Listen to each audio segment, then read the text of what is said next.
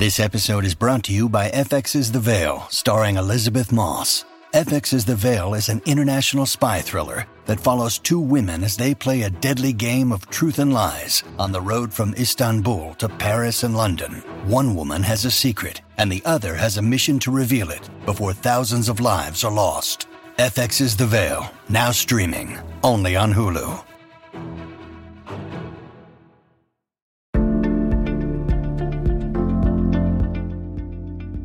Hi there, I'm Shannon Rice, part of the podcast team here at C SPAN. We wanted to use the afterwards feed while the program takes a holiday break and share one of our newest podcasts about books. This program is a bi weekly podcast about the nonfiction book publishing industry with insider interviews, news, information about bestsellers and trends, current book reviews, as well as a look at books featured on C SPAN's Book TV. Remember to follow About Books so you never miss an episode. Afterwards, we'll be back publishing in this feed on January 8th.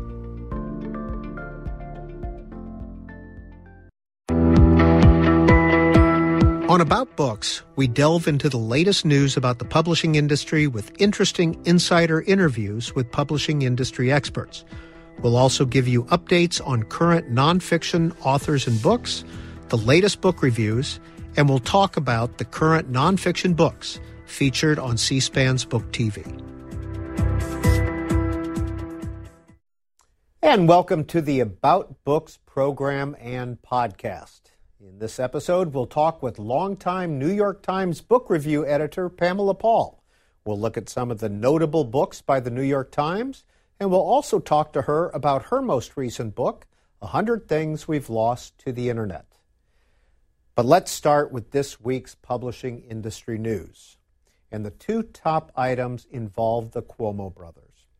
Former Governor Andrew Cuomo was ordered to turn over his recent book proceeds to the New York State Attorney General's office. Multiple reports show that he used state resources to produce the book American Crisis Leadership Lessons from the COVID 19 Pandemic. It's estimated that the proceeds amount to about $5 million. In other book slash Cuomo news, HarperCollins announced that they will not publish a forthcoming book by former CNN host Chris Cuomo. It was planned for 2022. The book was entitled Deep Denial. It was going to be a look at the Trump administration and the COVID 19 pandemic. CNN terminated Mr. Cuomo earlier in December for his involvement in public relations efforts to assist his brother in the wake of sexual harassment and assault allegations levied against the former New York governor. Now, in other news, best selling novelist Anne Rice has died at the age of 80. Ms. Rice was the author of over 30 books. She sold about 150 million copies internationally. And of course, she's best known for her 1976 novel, Interview with the Vampire, that was later adapted into a movie. Also in the news, author Reginald Dwayne Betts is the recipient of a MacArthur Genius Grant. He plans on putting 1,000 micro libraries in prisons across the country. Now, Mr. Betts was in prison for nine years for a carjacking when he was 16.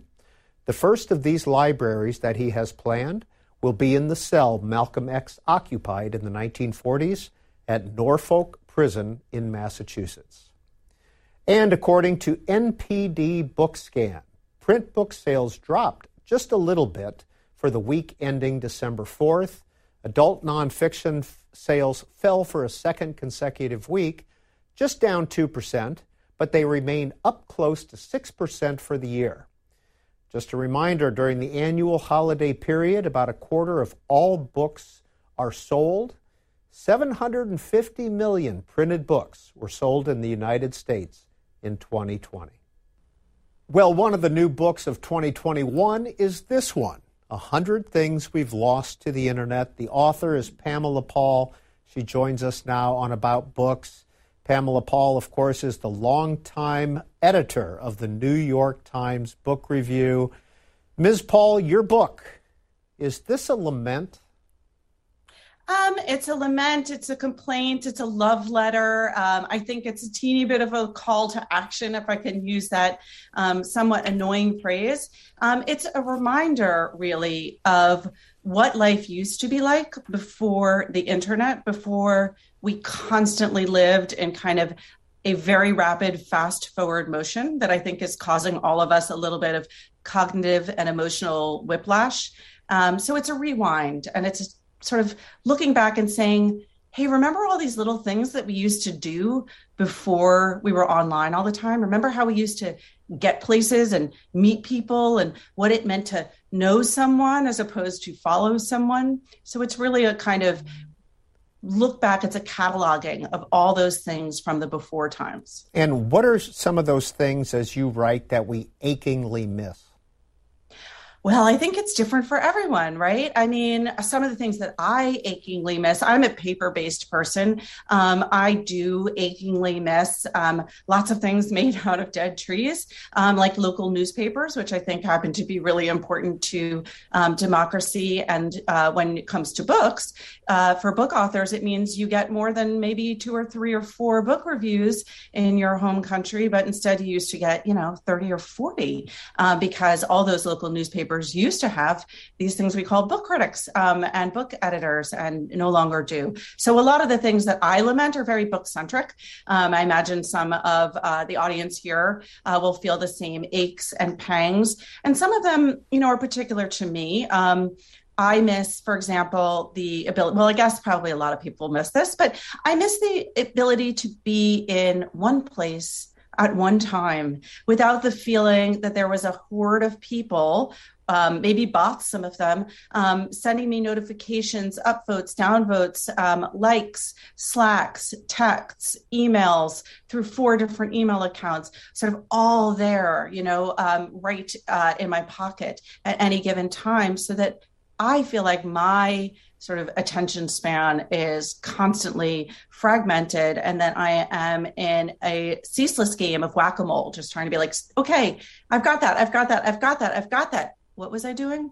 I miss just doing what I was doing. And it, it does take a little bit of discipline to read the New York Times book reviews on Sunday now, doesn't it? I think it's a little bit harder for all of us to focus. I do think our attention span, it's one of the chapters in the book. Another thing that's lost is patience. I think that, you know, we have gotten used to lots of things trying to get our attention and they've gotten very good at it. And so getting our attention means getting it quickly. And if something takes a little bit of a, you know runway um, to get going we often lose patience because we have become acclimated habituated maybe even in some cases addicted to sort of something that delivers in three seconds and obviously um, a full print newspaper um, and even just the book review section alone doesn't do that all the time New York Times Book Review celebrated its 125th anniversary this year. You've been the editor since 2013. Since 2013, what are some of the major changes that you've gone through? Well, a lot of things have happened um, at the book review that have changed it uh, substantially. The book review, of course, you know, fundamentally, we do the same thing, which is that we review the best of the books that are coming out. We review the entire landscape of books, and that's something very different from what most news organizations do. Most news organizations sort of see the big books and they cover those big books, but what we do is we actually have a full staff and so it's time and labor intensive go through all the books that are out there and then determine which ones most merit coverage. And so that's the way in which we can um, discover voices that might not be the most obvious ones. And and it it pays off when for example someone like um, Gurnah one wins the Nobel Prize and everyone else is saying who is that? Well the book review reviewed six of his 10 books over um, the course of his career. So that sort of fundamentally hasn't changed everything else pretty much has. Um, and speaking of the internet, obviously, everything we do is mindful of the fact that most people are reading us online um, and they might be coming to us really separate from everything else that we do. So when we were back in the world of print, everything was curated to sort of be delivered in, in, in one fell swoop, as it still is in the book review.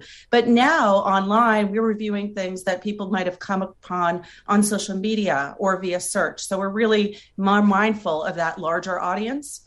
Um, and then we're also part of a larger desk now is how we refer to it at the New York Times, where we also work together or in conjunction with the daily critics, the staff critics for the New York Times, as well as the news and features reporting and the, the publishing industry reporting on books uh, for the New York Times. So we're all together. It's a nice, really well staffed, smart group of book people, core book people. And so that that that's the biggest change I would say just in terms of how we operate. Now, a couple of years ago, Book TV took a tour of the New York Times book review section at the New York Times office. You can watch that online. You could simply search Pamela Paul at booktv.org. But back to your book, A Hundred Things We've Lost to the Internet. This is a quote from your book. You are either an ally or you are the enemy. In the world of enforced popular opinion, few will dare risk saying something that falls into the muddy middle something that may lead to a vitriolic pile-on from all corners, both known and distressingly anonymous. It looks like we're speaking up and speaking out, but most opinions are relentlessly held in check by the crowd. We all play it safe. What were you driving at? So that's from a chapter called Unpopular Opinions, which is something that is gone um, or at least really difficult to have um, certainly online you can hear a lot of people in conversations say things like well i can never say this publicly or no one will write this or no one will say this but or please don't tell anyone or within the vault. Um, i think that what happens when you are constantly observed and under scrutiny in terms of what you say and what you write um, you tend to be more guarded um, and that's natural. I mean one of the other things that's lost to the internet is uninhibitedness. Um, it's like the internet has turned us all into reality tv stars or celebrities but without the you know the the, the fortune and the good looks insofar as we're all constantly being observed and judged and documented. And that makes us, I think, fearful of taking the kinds of risks that you might take um, if you weren't in that kind of setting. And I'll, I'll, bring this down to a very granular level for young people because I think that this is shaping the way in which um, people develop, kids develop as thinkers, as individuals. So, in many schools, for example, now they work in what's called a Google Doc or shared doc. Um, and it means that you're not alone with a piece of paper in a room developing your thoughts as you are developing as a person. Let's say you're 15 years old. You are instead online on a network computer in a shared doc. And this is done under the name of collaborative learning and 21st century skills. And perhaps there's some truth to that. It's also a lot of marketing um, on the behalf of those who sell these uh, programs and computers to schools. Um, but what it means is that all the kids, like let's say you're on a team of four kids who are joint working, collaborating on an essay, it means that rather than kind of develop your own ideas, you're in there with, let's say, a kid who hates you, um, the know it all kid in the classroom, um, and someone who's intensely competitive with you personally. Um, and so they are all commenting and reacting to what you're writing in real time. That means you might not write the same way that you would if you were all alone in that room with a pen and paper. So I think it's really shaping the fact that that that because we are so constantly subject to other people's eyes and opinions and they aren't always kind. Um, it's it's shaping the way in which we express ourselves. Another thing we've lost to the internet and this is a pet peeve of mine as well quote the appearance of new words and meanings and spellings in casual use is accelerating even as our grasp of more formal language and grammar withers away yeah, what do you mean by that? What do you miss? Um, the period is obviously on the way out, but what what what bothers you in online writing? Where's the comma? Where is yeah. the comma? Yeah.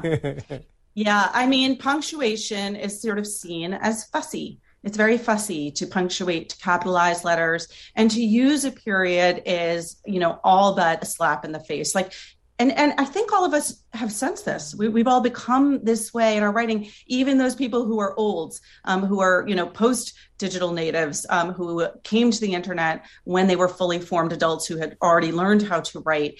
And that is, if you write in an email, thank you, and end it with a period, and you send it, or if you if you got an email that said thank you with a period, the way that reads is, thanks a lot, thanks a lot really you know it, it doesn't feel um, genuine. It doesn't feel enthusiastic unless you end it with an exclamation point. And and this is very hard i think for all of us who learned growing up as writers to be very sparing and judicious about the use of the exclamation point. It's almost like a total reverse um, when you're writing online. It's be really careful about using one of those periods. And we're talking on the about books podcast with pamela paul Every year, the New York Times lists their top books. Let's begin with Clint Smith How the Word is Passed, a reckoning with the history of slavery across America. So this book is um, it's, it's a really interesting format. It's looking at. I mean, the title is very uh, telling because it is it's about oral history in many ways. It's about how our stories are told um, about our past, and he is looking primarily at race. Um, and he goes to uh, a number of different locations, mostly in the US, but also in Africa, um, that in some way um, tell the story of our nation's past. So there's two different former plantations, which are operated in very different ways. Um, he goes to um, New York City, which many people don't think of when they think about slavery, and talks about the way in which uh, slavery uh, took place um, in this city and the way in which its history is represented now. And a lot of what he's looking at again is just how do we tell these stories? Who tells the stories? How do we tell the stories? How do our stories get told? Andrea Elliott, Invisible Child Poverty, Survival, and Hope in an American City is another best nonfiction book of 2021, according to the New York Times.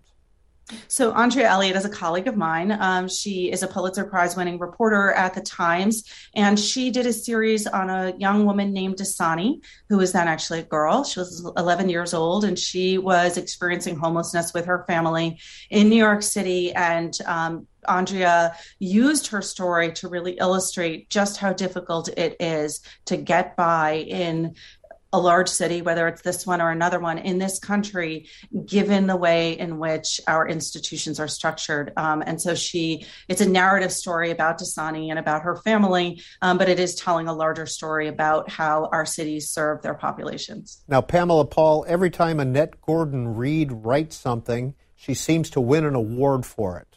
Her most recent is on Juneteenth. So this is a, a short book. Um, it's a series of essays. She modeled it on um, the writing of James Baldwin, and I think you you really see that in the book. It's about Juneteenth, which of course is a relatively new holiday for many people, but is um, a holiday that's original to Texas, which is where Gordon Reed grew up. And she tells the story of this celebration, which celebrates the end of slavery in, in this country. And specifically, it's when the news got to Texas, which arrived rather late, um, and that has subsequently become popular outside of Texas. And so it's about that holiday, her feelings around that holiday and that celebration. It's also about her experience growing up in Texas um, as a Black child who ended up going to a largely white school um, and about her own experiences of racism and education and opportunity. But what moved me most about this book is that it's really a story, it's sort of a companion piece in a way to Clint Smith's book. It's the story of how we tell history as historians and what the historian's job is and responsibility. And as a former history major in college, I really appreciated the fact that she she really focuses on the on the truth that history is something you cannot bend to your will. Um, you need to really do the research and look at the facts and tell the story that the facts show, and not the story that you wish the facts showed, the story that you wish would be told, um, the stories that we tend to mythologize or change to suit a political purpose. Um, and so I felt like it was a really also a very beautiful and succinct defense and explanation of the art of history. Have you ever had Professor Gordon Reed on your podcast?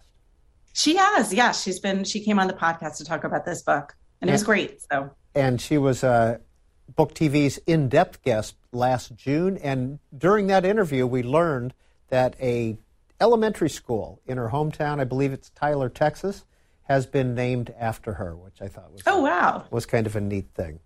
What was it about Heather Clark's book Red Comet that attracted?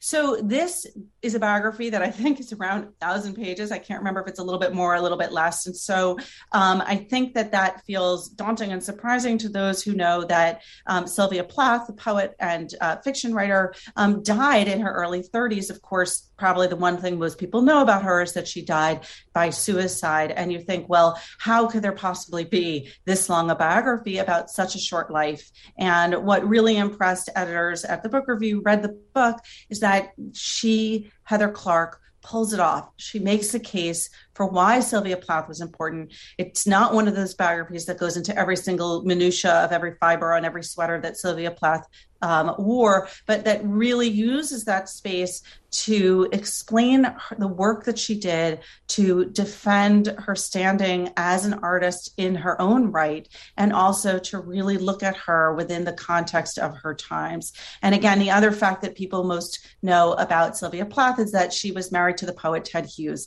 and that she is often thought of, you know, in that relationship. And this is a book in which Sylvia Plath really stands on her own. And finally, the fifth book on the New York Times five best nonfiction books of 2021 Tove Ditlevsen, The Copenhagen Trilogy. Yes, and I want to mention very quickly the names of the two translators, which is uh, Tina um, Tiina Nunnally and Michael Favala Goldman, um, because this is a book in translation. It was written in Danish and it was written quite a while ago, but only now translated into English and published as three books, although it's actually, I'm sorry, it's published as one book, but it is actually three books. It's Childhood, Youth, and Dependency. And I was really surprised by this book. I was surprised by how magnetic and original um, the writing, the voice is.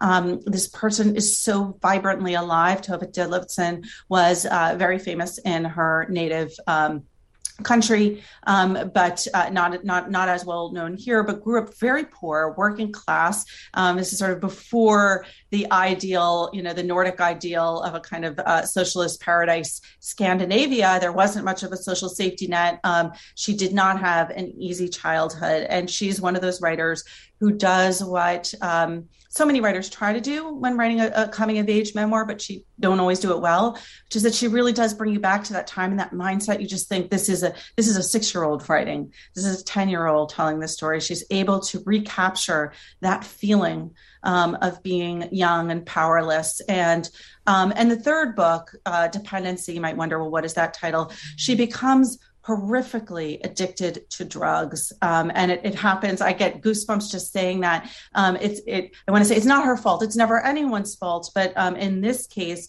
um, she is married to someone who purposefully um, gets her addicted physically very addicted to drugs. And it's about her struggle with that addiction.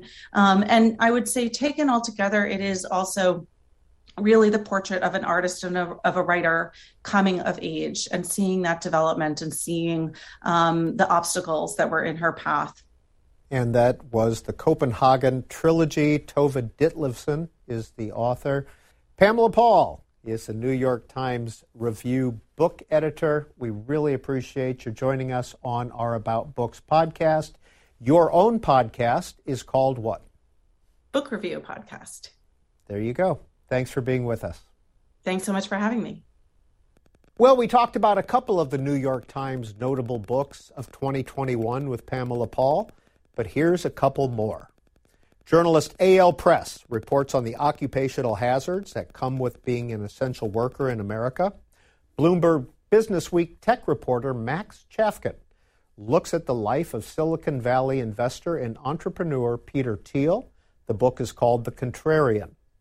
Pulitzer Prize winning critic Louis Menand offers his thoughts on the Cold War cultural exchange between the U.S. and Europe in his book, The Free World.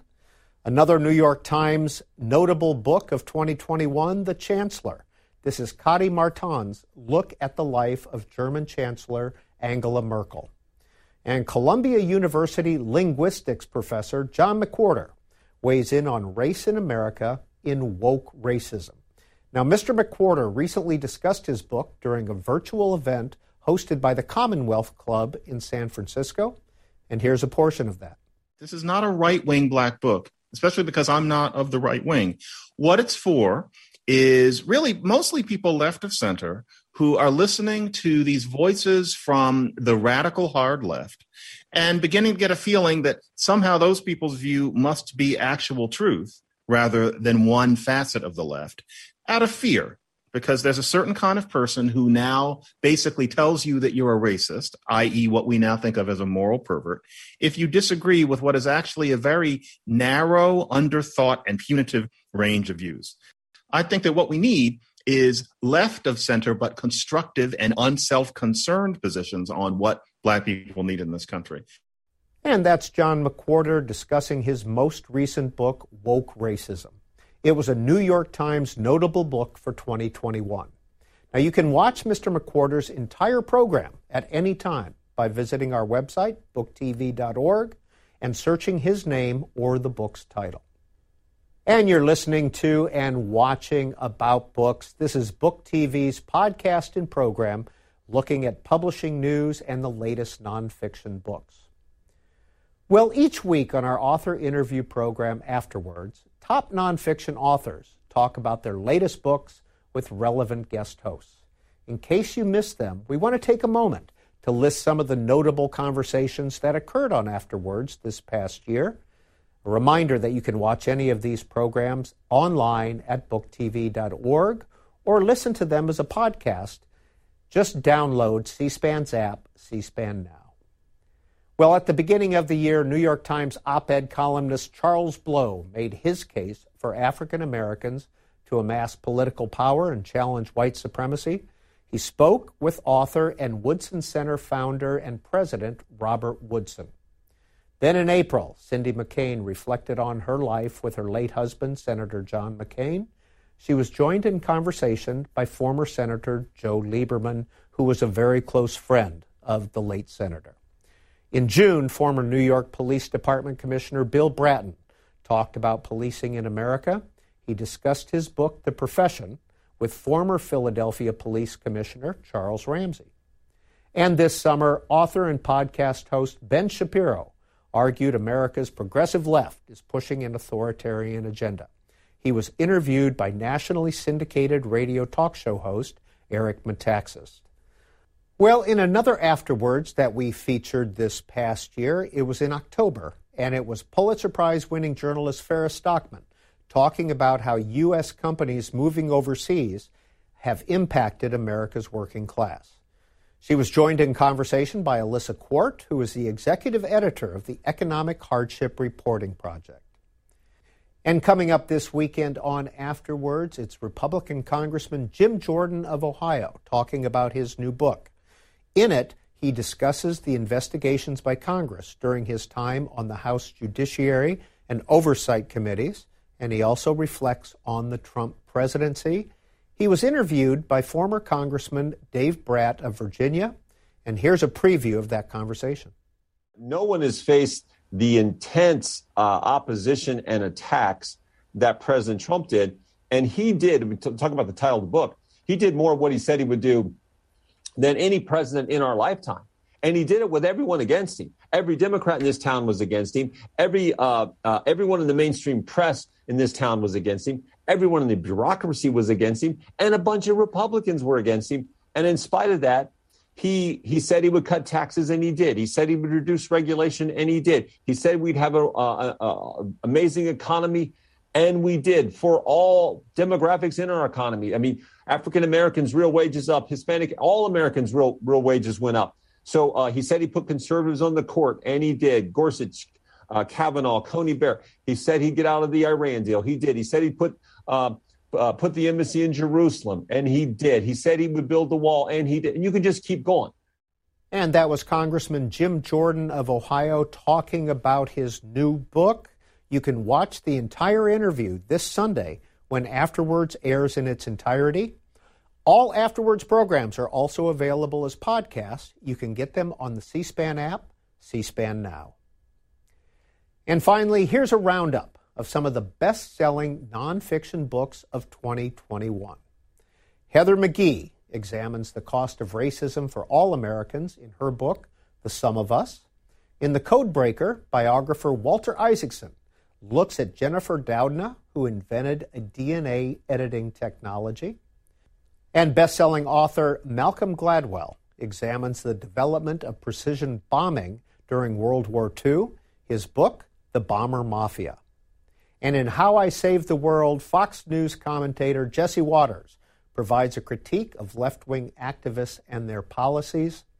And wrapping up our look at some of the best selling books of 2021, it's the Washington Post's Bob Woodward and Robert Costa's report on the transition between the Trump and Biden administrations. Their book, which came out this fall, was called Peril. Now, all of these authors have appeared on Book TV. You can watch their programs anytime at our website, booktv.org. And that's this week's publishing news and the latest nonfiction books. Thanks for joining us on About Books. About Books is available as a podcast at C SPAN Now, which is our new app, or wherever you get your podcasts. Happy holiday season to you. We'll be back in January with another episode of About Books.